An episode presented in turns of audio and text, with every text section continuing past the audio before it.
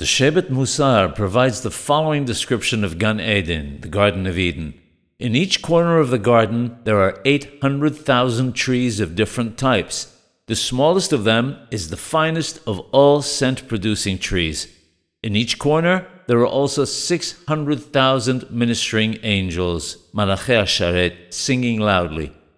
The Isa Hayim, the tree of life, is in the center, and its body covers the entire Garden of Eden.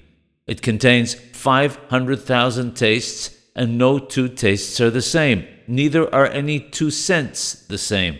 There are seven clouds of glory above, and four winds blow on it. Its scent carries from one end of the world to the other. Beneath it, Talmidei Hachamim, Torah scholars, elucidate the Torah. Each one of them have two hapoth, two canopies, one of stars and one of the sun and moon. Inside it, there are 310 worlds, and inside it there are seven groups of Sadiqim.